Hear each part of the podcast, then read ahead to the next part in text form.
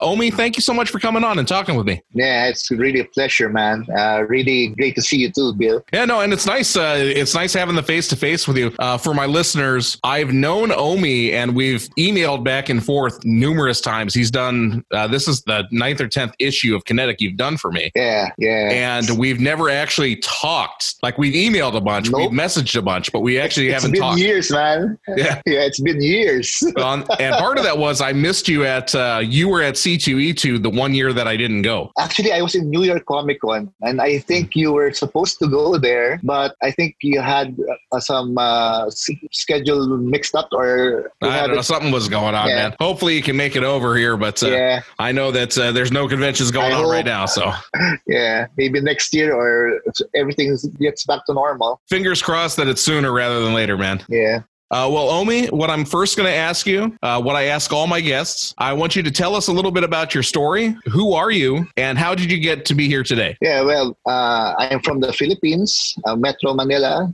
I've been coloring professionally for 12 years now, but I started out as a, uh, you know, the blockbuster video uh, thing before. I started out as a store manager, and eventually my love for comic books, ever since I was a little kid, was still I was still passionate to work about uh, to work on my uh, illustration uh, skills. Then uh, when Image Comics uh, came, and I really got hooked on it, I decided to try my uh, skills in coloring. So after that video store job, I tried to apply to some local comic book publisher and I got hired then from one, one year. Afterwards, uh, not really, the pay isn't, really good. So I became a artist in a marketing, for, for marketing in a, in a computer company. Then I got bored and then I, I posted a lot of artwork and DeviantArt. Then from there, someone discovered me. My first uh, gig was for uh, Zenescope. So from, from Zenescope, it jumped from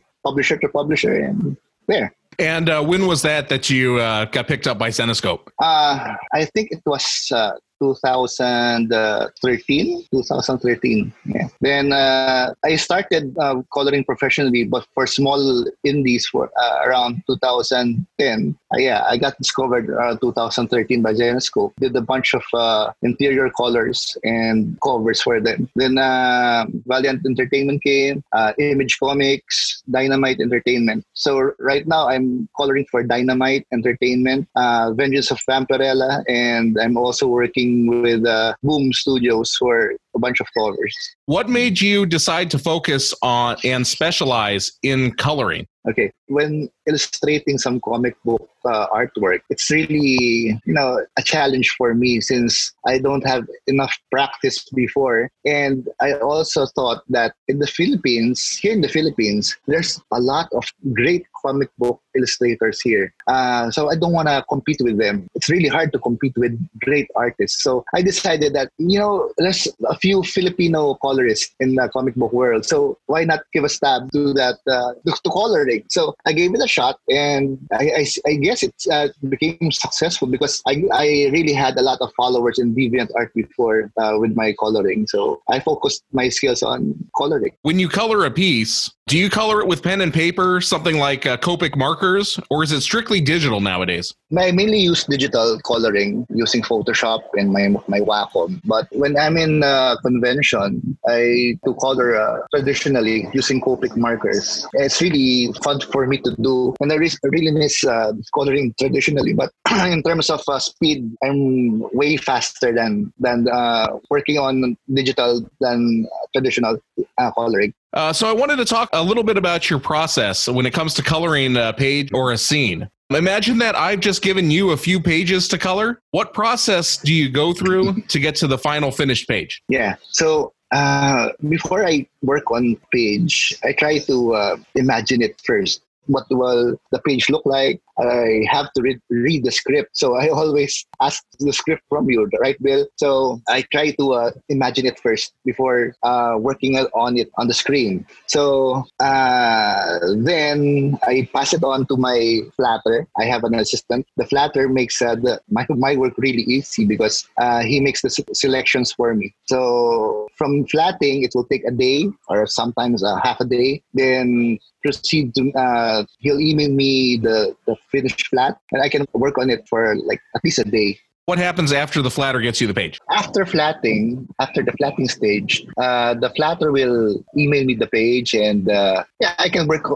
I can work and lay down the uh, final renders for at least three hours or a day, but depending on my schedule or my mood, because I, I really hate working if I don't have the right mood. Makes the my work really slop. So sometimes it takes like a few days before I color it. But when I get the right mood, it will be really fast. And I think you know you know that. oh no, and be, uh, just for me and a fellow creative, I know I can't write if I'm in the uh, wrong mood.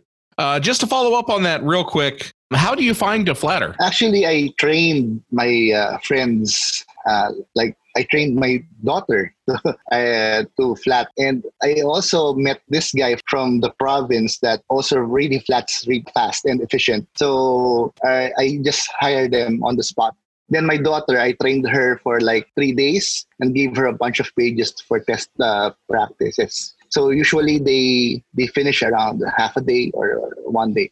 Is the coloring process different for sequential pages versus a pinup that you cover? Uh, sometimes yes, because well, it really my coloring really depends on the uh, illustrations you you give me. If the illustration is really detailed for the uh, sequential as for the sequential pages, I try not to over you know, you know, overshadowed the illustration, the detailed illustration. I try to make it my colors very simple, you know. But in terms of coloring a uh, cover or a pinup, and uh, you choose a, an artist or an illustrator that has a very simple style of uh, illustration, I try to really pump it up. Like I, I try to make it really real, realistic, and uh, yeah, it really depends on the illustration. But when coloring uh, co- covers and pinups, I try to make it very detailed, so it would really be presentable.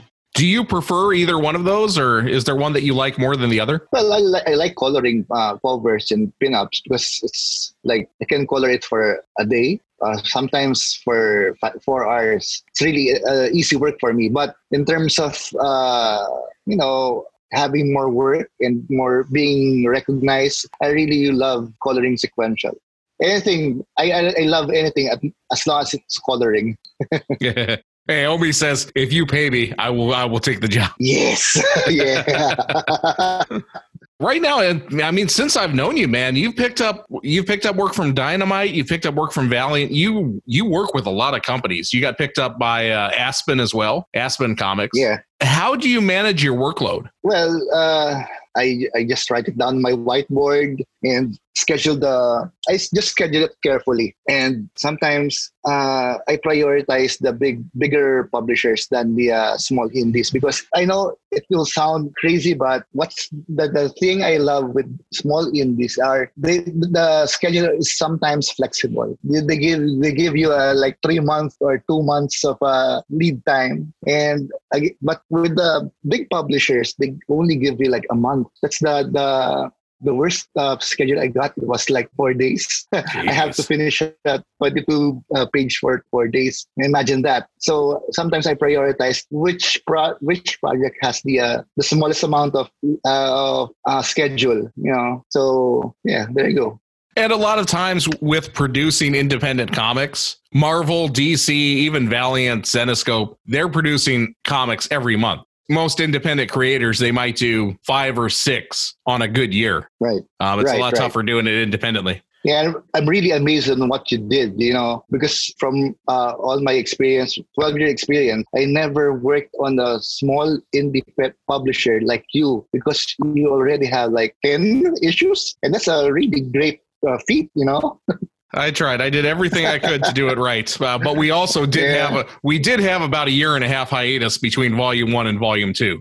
In your coloring career, what have been the biggest obstacles or challenges that you faced? Well, um, when this the when I have two publishers and they have the bo- both deadlines, that's really crazy. You know, sometimes I don't sleep that much and sometimes I can't eat. I just have to work. That's the, that's the most craziest thing I did: not sleep and not eat well, just to finish a project. And yeah, like I told you before uh, earlier, I worked like from that four day deadline. I worked two days straight, just coloring, no sleep at all, just to because I, I'm really I don't I hate being delayed, you know. That's why I always ask you, Bill, when's my deadline? I always ask you that. And I never uh, give work on the deadline itself. I always give my work before the deadline once I break that, uh, you know, that goal of mine, I, I, don't see, seem fulfilled, you know, and I really hate being delayed. Uh, so I try to be fast and efficient always. If you miss that first deadline, it's so easy to miss the second and third. If Batman kills that first guy, then he's going to just start doing it all the time. Yeah,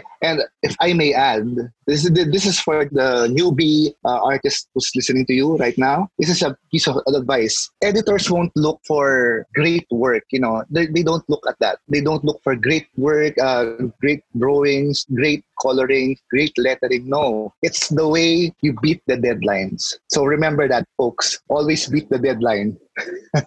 Um, but following up on uh, the biggest obstacles or challenges, what has been the biggest mistake that you've made in your coloring career? I started uh, late.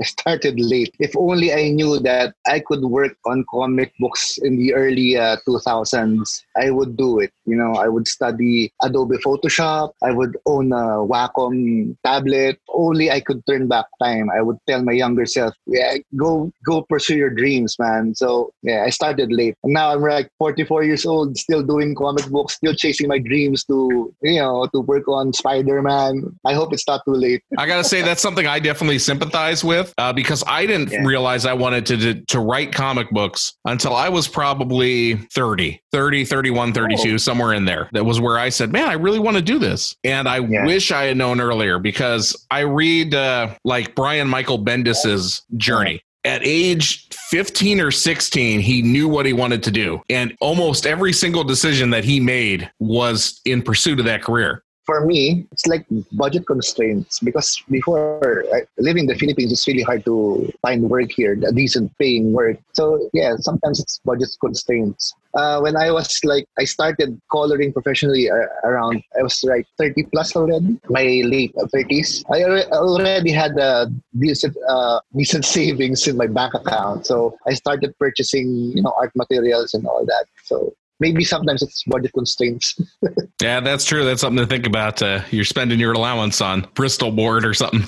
yeah. Uh, all right, Omi. So, real quick, um, I want you to close your eyes for me. Uh, just reminisce a little bit about your creative career and what has been the best moment so far. Well, the best moment so far is like I had the chance to work with uh, Rob Liefeld, and he, man, he was one of my, you know, growing up like uh, or starting my my career back in the back in college. I bought a lot of image comic books, and Rob was one who influenced. Rob's work influenced me a lot. You know, like his Deadpool, his Youngblood titles, the coloring, and you know the action, the action he makes, the action pose, you know, dynamic poses, really inspired me before. So when when he messaged me uh, like a few weeks ago, and it was like I was dreaming, man. I, I really, I literally asked him, "Am I dreaming?" They said, "Man, this is for real.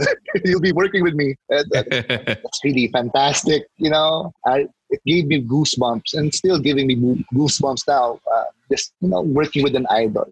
Well, I, w- I wish, I'm still hoping that I could work with my greatest idol of all time, which is uh, Todd McFarlane. You know, I tried reaching out to him, but man, that guy's really busy. Oh, so I, I, really wish I could work with him. Uh, who did I reach out to a while ago? Not a, I reached out to a company and I didn't even get a response. It was just, you kind of expect that, you know, when you're, you know, when you reach out yeah. to bigger companies going back to uh, you were giving some advice about hitting your deadlines, um, and I'm going to word this a little differently than I normally do because you have more than a decade in coloring experience. So yeah. the que- so it's one one of two questions. Um, it's either what is the best advice that you can give to an aspiring artist, or conversely, what was the best advice that you received when you were starting out? Uh, I could give you both. the best I, advice I got was written by Whilce Portacio himself uh, way back 1997, I think. Um, he wrote in a piece of paper, on a piece of paper, the dreams.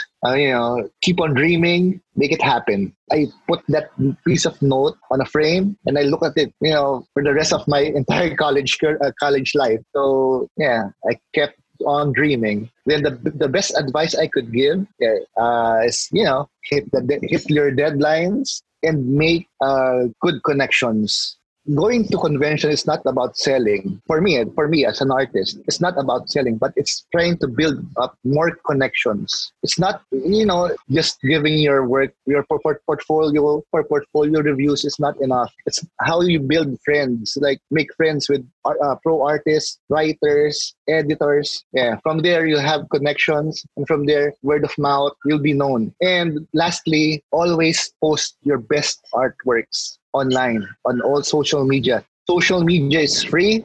Use it. You know, DeviantArt, Instagram, Facebook, YouTube, post it every day just to make yourself known.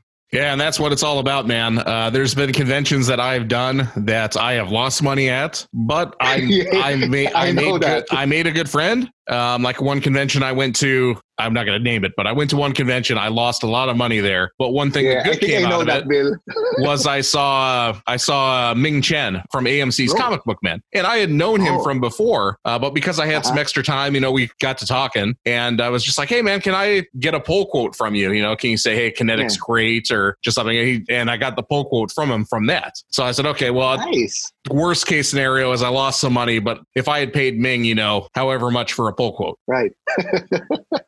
so I don't know. That's how I justify it. Hey, well, Omi, thank you so much for coming on and talking with me. It's been an absolute pleasure chatting with you and actually seeing you face to face. Yeah, um, me too. Uh, guys, if you want to check out Omi's latest and greatest, he is the interior colorist on Kinetic Identities number one, which is live on Kickstarter right now. You can go check it out at www.kineticcomic.com.